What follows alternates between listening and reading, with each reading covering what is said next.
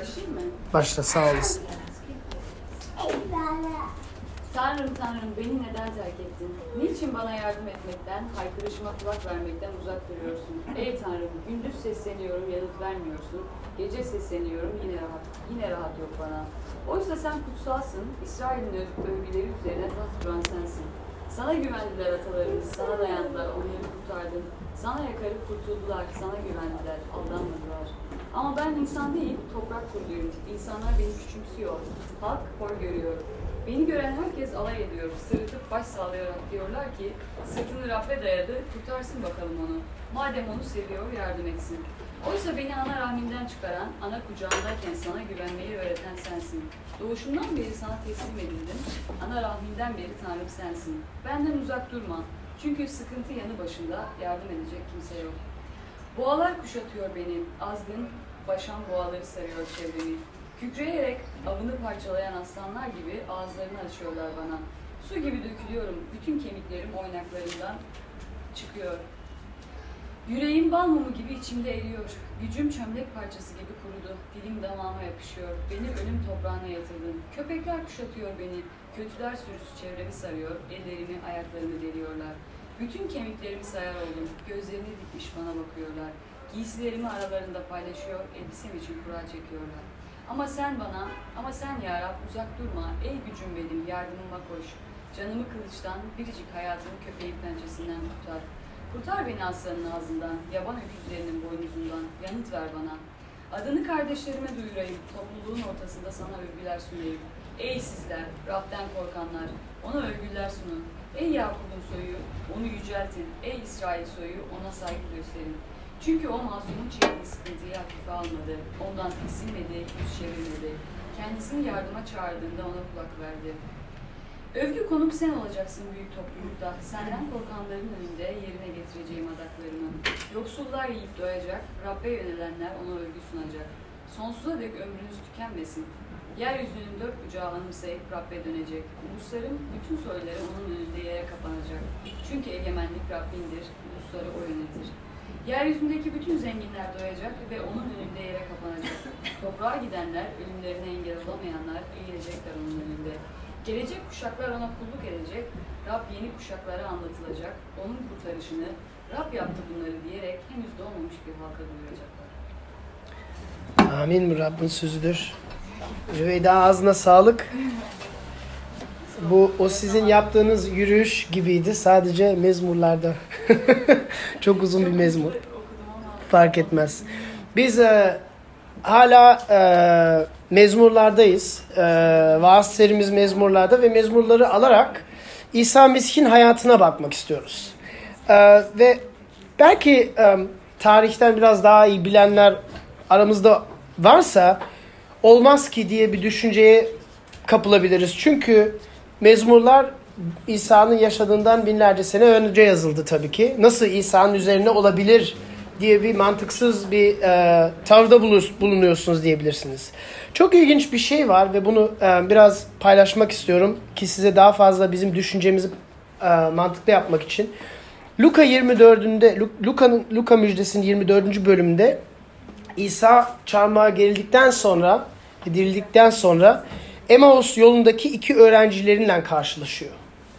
Aa, ve bu Emmaus e, öğrencileri İsa'yı tanımıyorlar. Muhtemelen dirilişten sonra bedeni değişik bir halde olmuş diye tahmin ediliyor.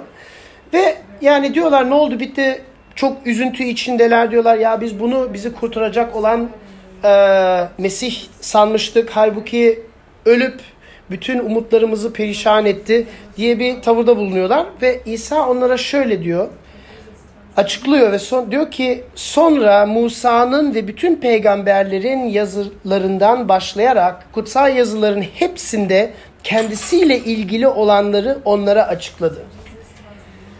Bu ayet bütün kutsal kitabı anlamamız için son derece önemli. Çünkü kutsal kitabı okurken, din kitaplarını okurken ya iki şekilde okuyabilirsiniz. Ya bu kitap benim için yazılmıştır ki ben doğru yolu bilip ona göre yaşayayım diye. Yani o zaman okuduğunuz her şeyi kendinize alırsınız. Kendinizin uygulamasını zorunlu alırsınız.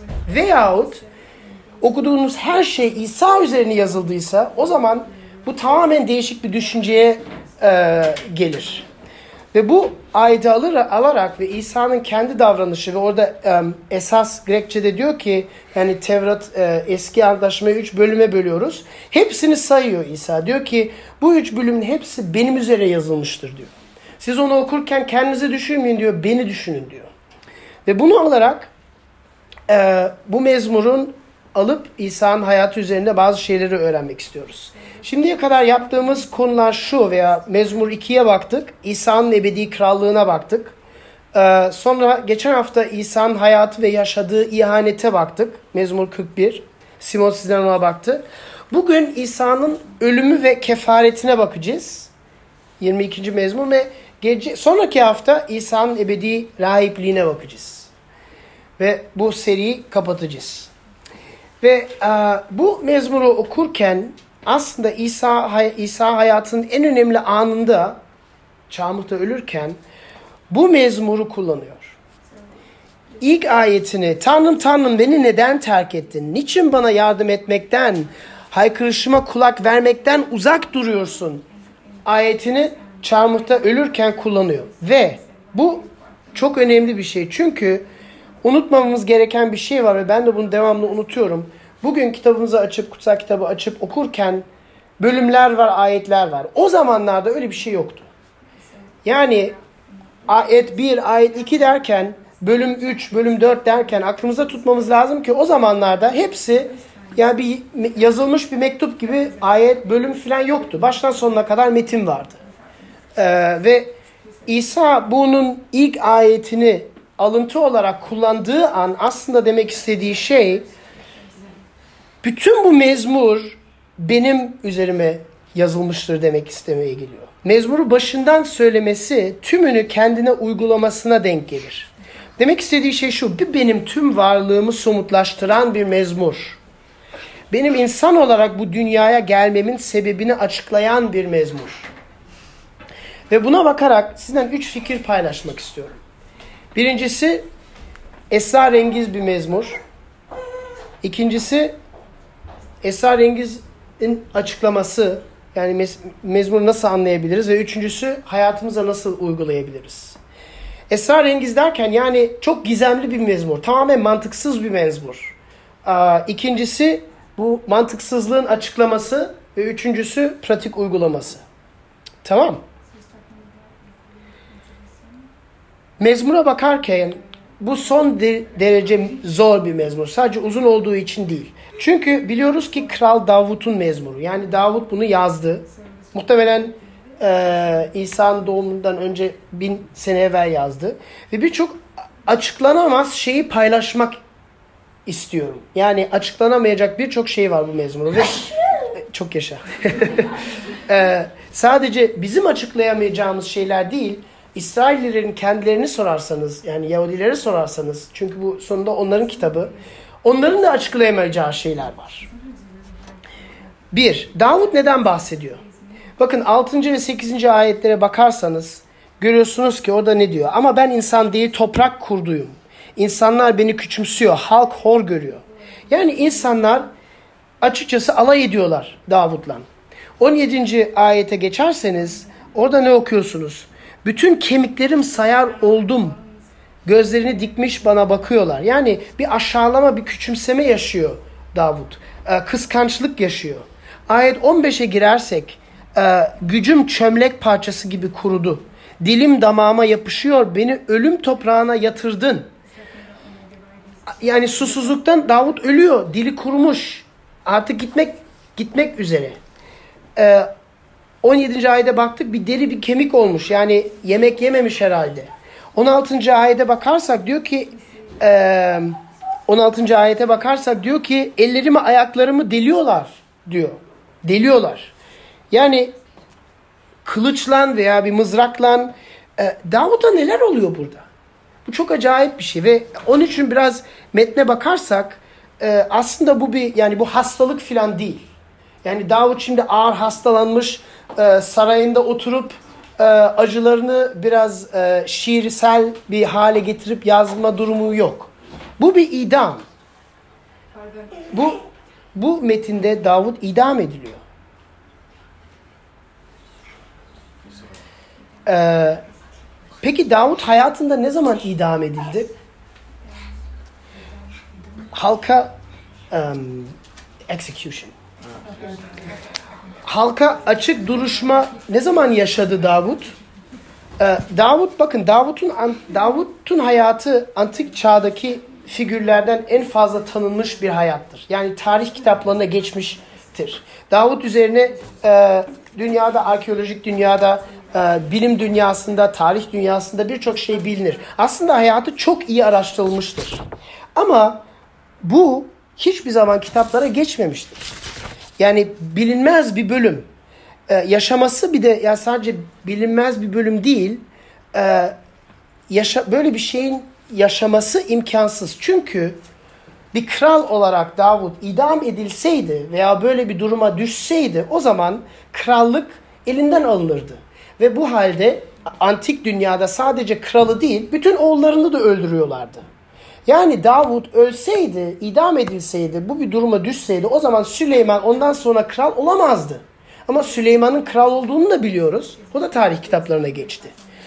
Yani açıklanamaz bir hukuki yapısı var bu mezmurun. Başka ne açıklama? Ayrıca Davut'un davranışı çok mantıksız. Davut'un davranışını gösterdiği uysallık çok atipik bir e, hareket. Bakın mezmurları okuyunca birçok mezmurda Davut haksızlıkla karşılaşıyor. Ama hiçbir zaman sessiz kalmıyor. hiçbir zaman e, bu adaletsizliği yutma duruma gelmiyor. Adalet için savaşıyor. Rabbe dua ediyor sabah akşam diyor. Onları ez, onları öldür, bana hak, hakkımı tanı diye dua ediyor. Burada hiç öyle bir şey yok. Davut'un bu yazdığı mezmurda en aşırı durumu yaşadığı halde, adaletsizliği karşıla, adaletsizlikle karşılaştığı halde hiç Rabbe intikam duası, e, Rabbe e, gel ez bana hakkımı tanı duasını bulamıyoruz burada. Yok. Çok gizemli bir durumu var. Yani açıklanamaz hukuki niteliği var.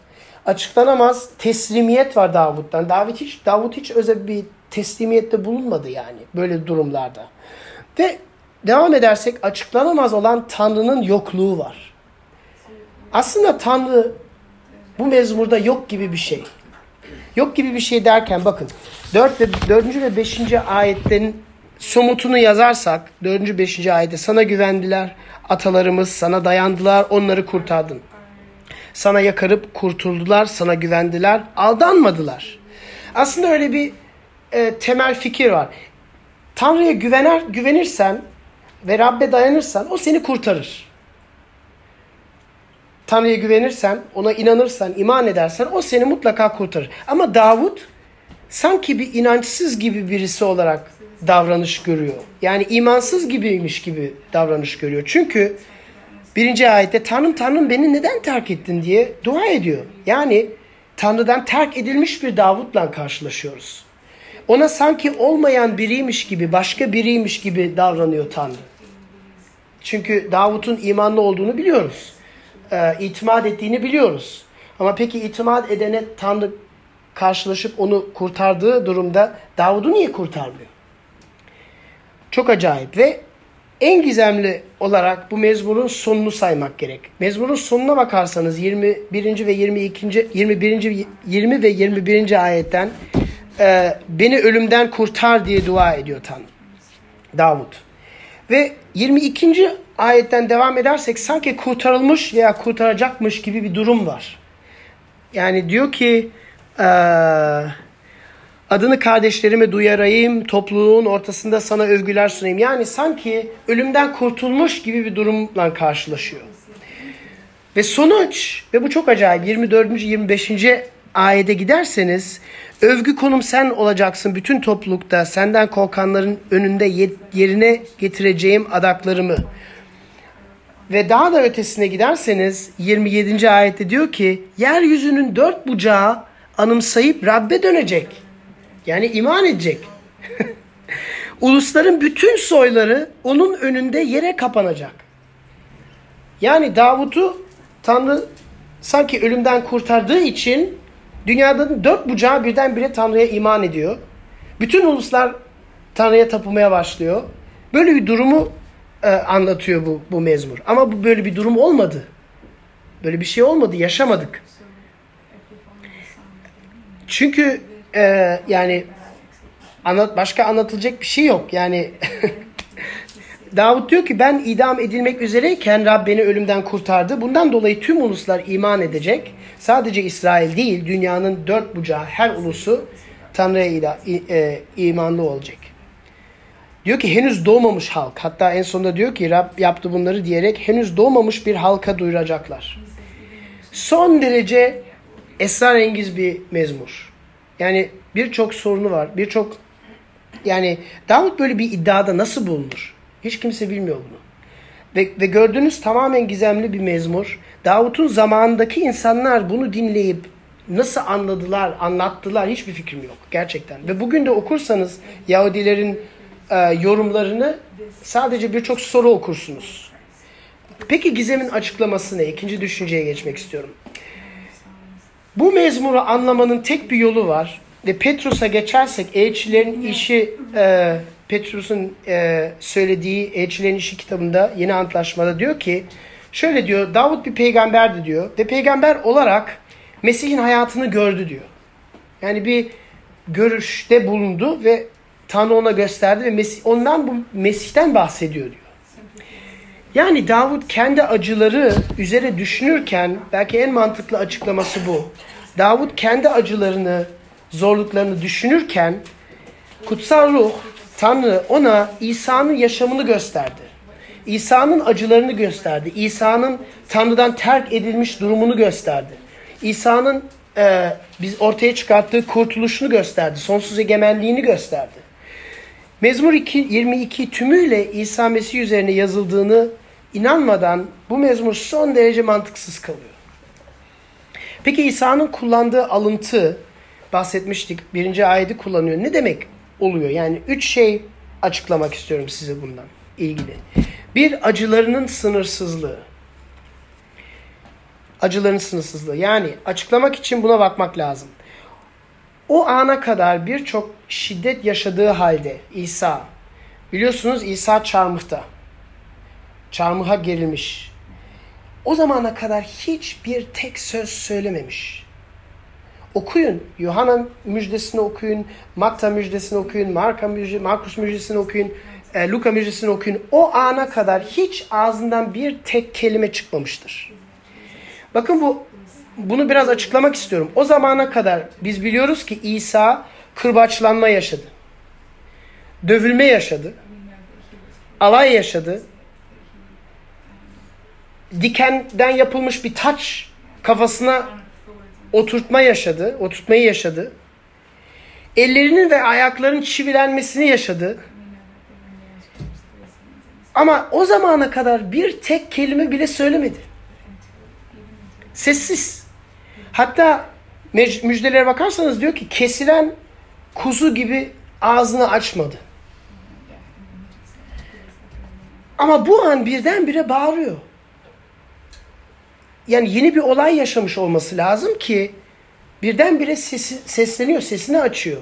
Ve sadece sesini açıyor ama ellerim ellerim diye seslenmiyor. Yani ellerim acıyor filan veya ayaklarım ayaklarım diye seslenmiyor. Veya kafam kafam taç çok acıyor diye seslenmiyor. Tanrım Tanrım diye sesleniyor. Burada fiziksel acı değil daha şiddetli bir acıdan bahsedilmiş olması lazım. Çünkü insanlar ilişki için yaratılmış olduğunu biliyoruz. Bu sadece dinlere dinlere aykırı olan bir şey değil. Psikolojik doktorlar da biliyor. İnsanlar ilişkisiz yaşayamıyor. Hatta deneyler yapmışlar.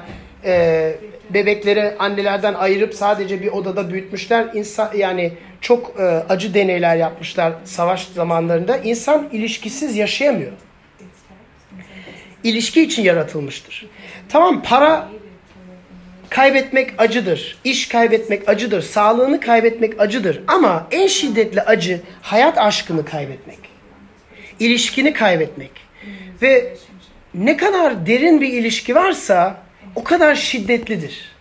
Yani ben iş dostumla kavgaya uğrarım, üzülürüm. Ama sonunda 3 senedir orada çalışıyorsam fazla derin giden bir üzüntü değildir.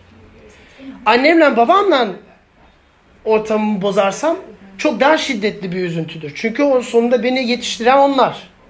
Eşimle 17 senedir beraber olduğum eşimle aramı bo- bozarsam en şiddetli, daha şiddetli bir aşktır. Ama bakın İsa burada 30-40 sene bir ilişkiden bahsetmiyor.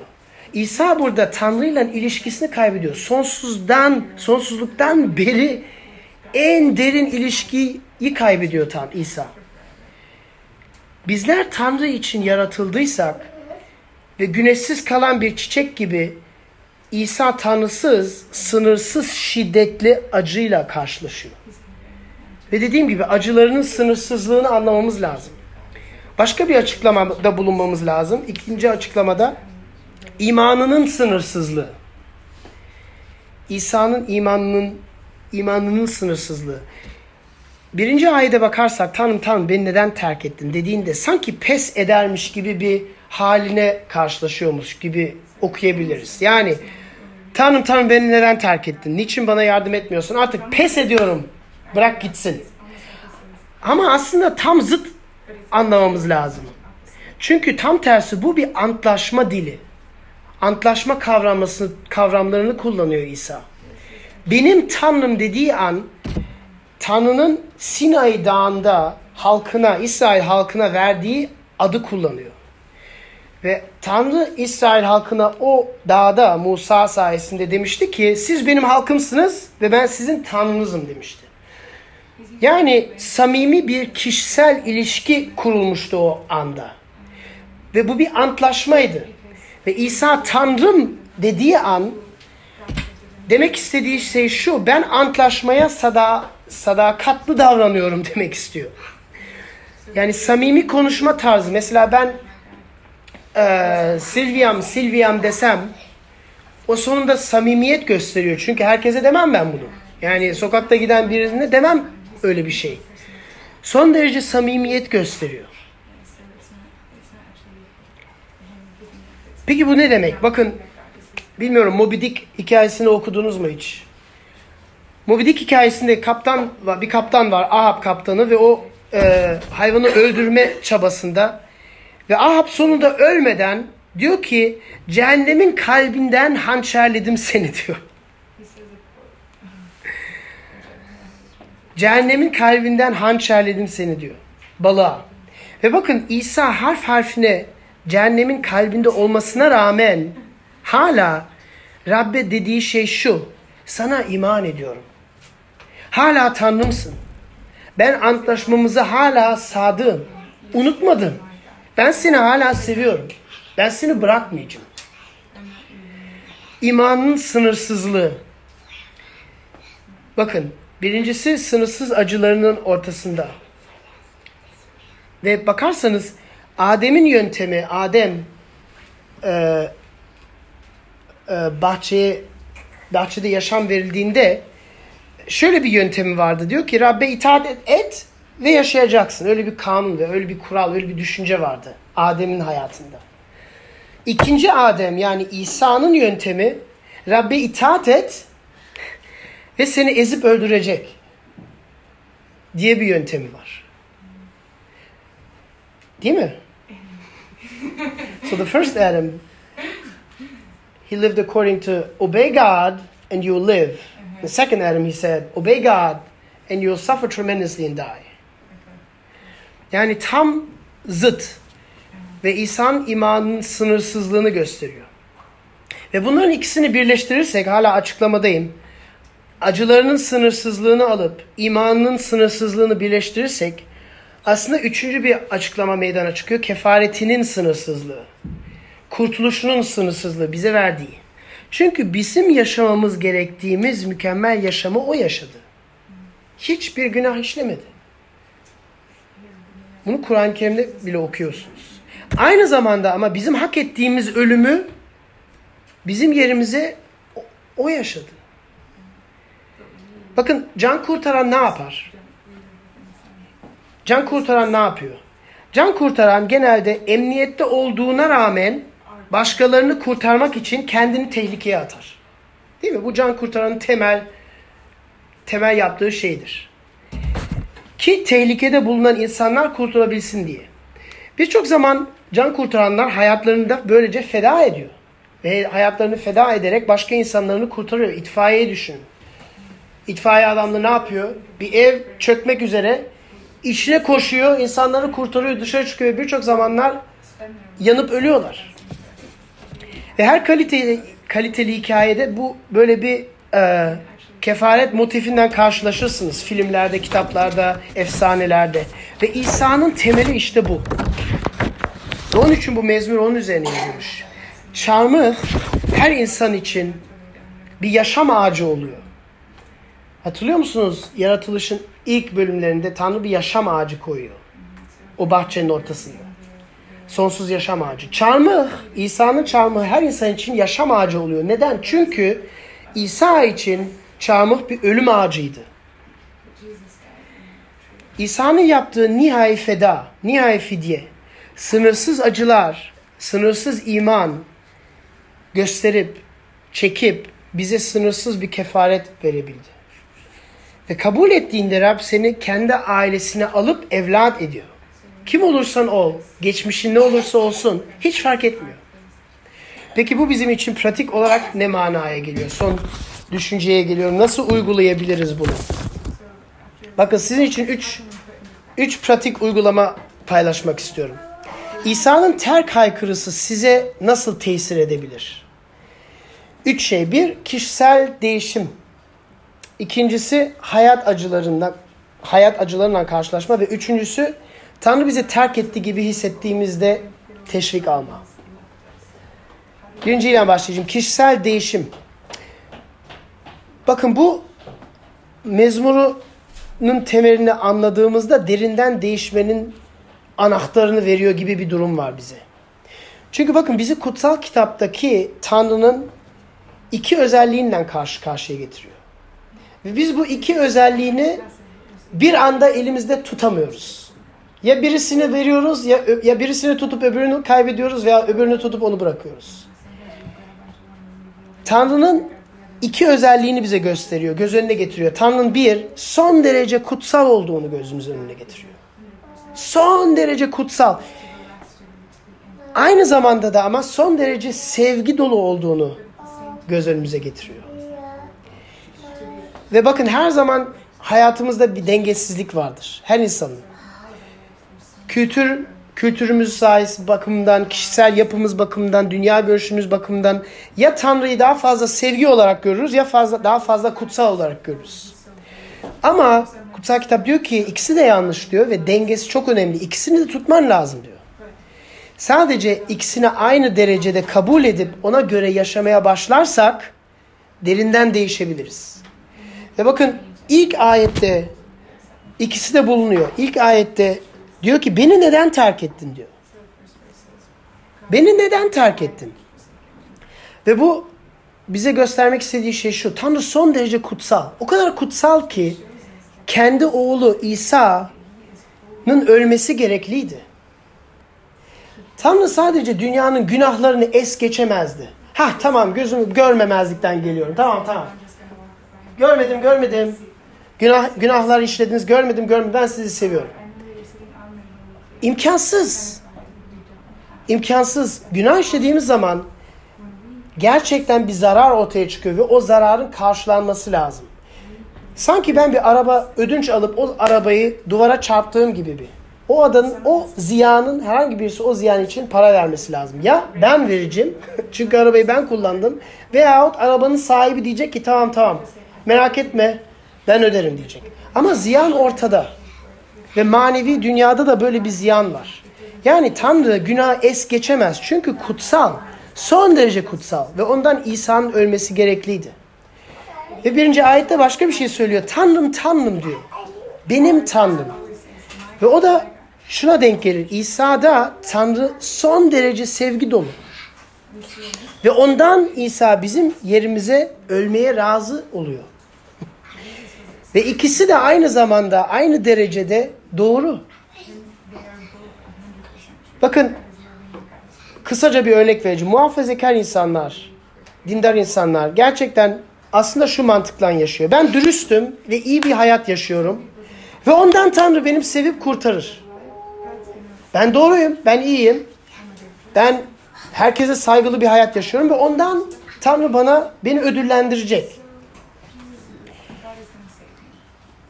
Ama bakın o zaman Tanrı ile olan ilişkimiz bizi etkilemez ki.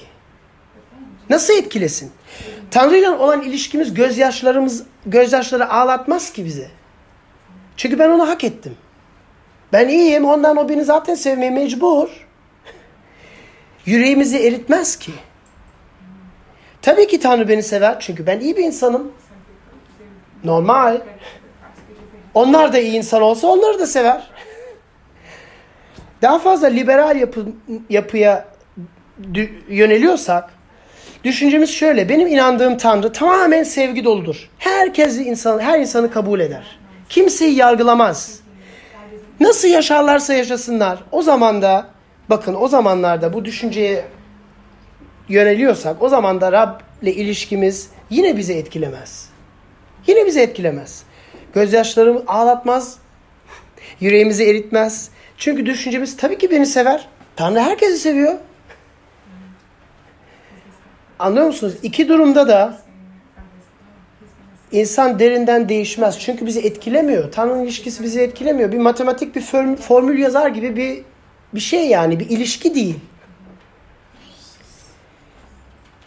İkincisi hayat acılarından karşılaşırken. Bakın bize acı çekmek için sonsuz teşvik, güç ve esneklik verir. Bunu anladığımız takdirde. Çünkü acı çekerken biz devamlı neden sorusunu sorarız. Ve sor, bunu nasıl hak ettim ben? Neden neden böyle bir durumu yaşıyorum ben? Ve birçok soru kafamızda çıkar, birçok şüphe çıkar ortaya.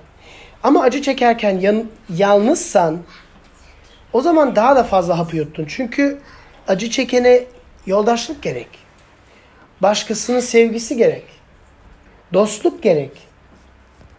Ve dünyanın dört bucağındaki tüm dünya görüşlerinden tek ve sadece Hristiyanlık sana şunu der. Yüce Tanrı tüm acılarda senin dostundur.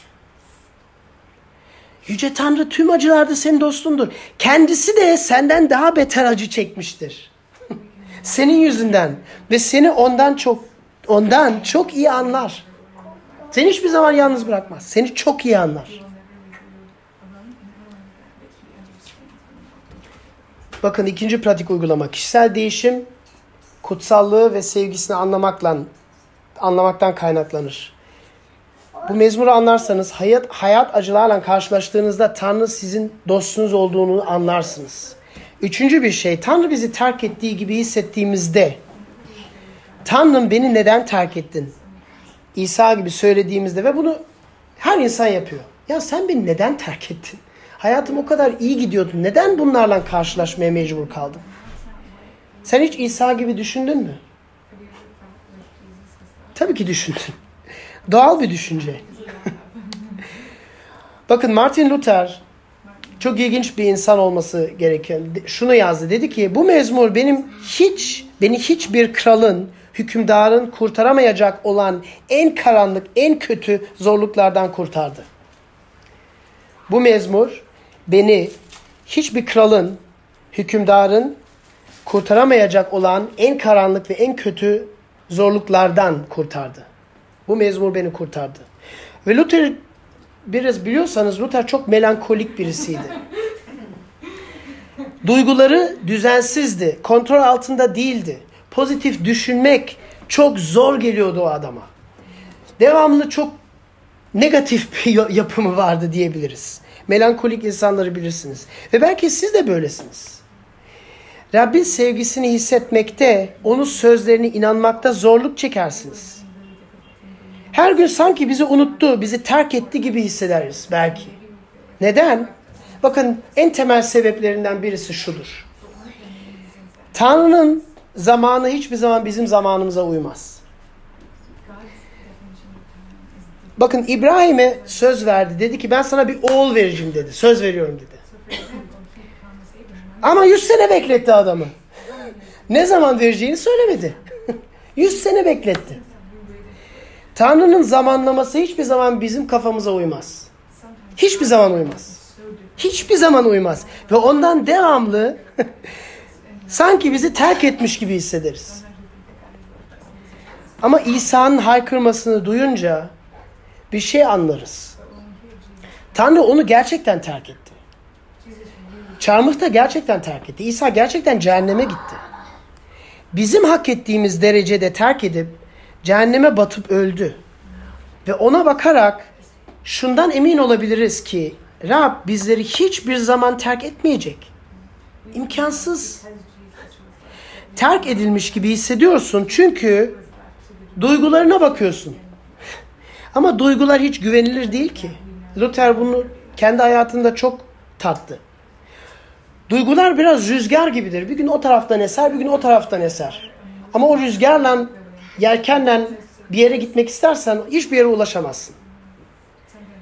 İsa senin yerine terk edilmeye razı olduğu için ona bakarak kesin bilebiliriz ki Rab seni hiçbir zaman terk etmeyecektir. Öyle hissettiğin zaman onu sevmeye, dua etmeye, İncil'i okumaya, kilise topluluğun arasında yaşamaya devam etmek ya hatırlatacak. Ve o duygular değişecektir. O şüpheler değişecektir. Çünkü o seni hiç terk etmedi ki. İsa'nın çarmıhtaki aykırısını dinleyerek bunu kesin öğrenebiliriz. Tamam dua edeceğim.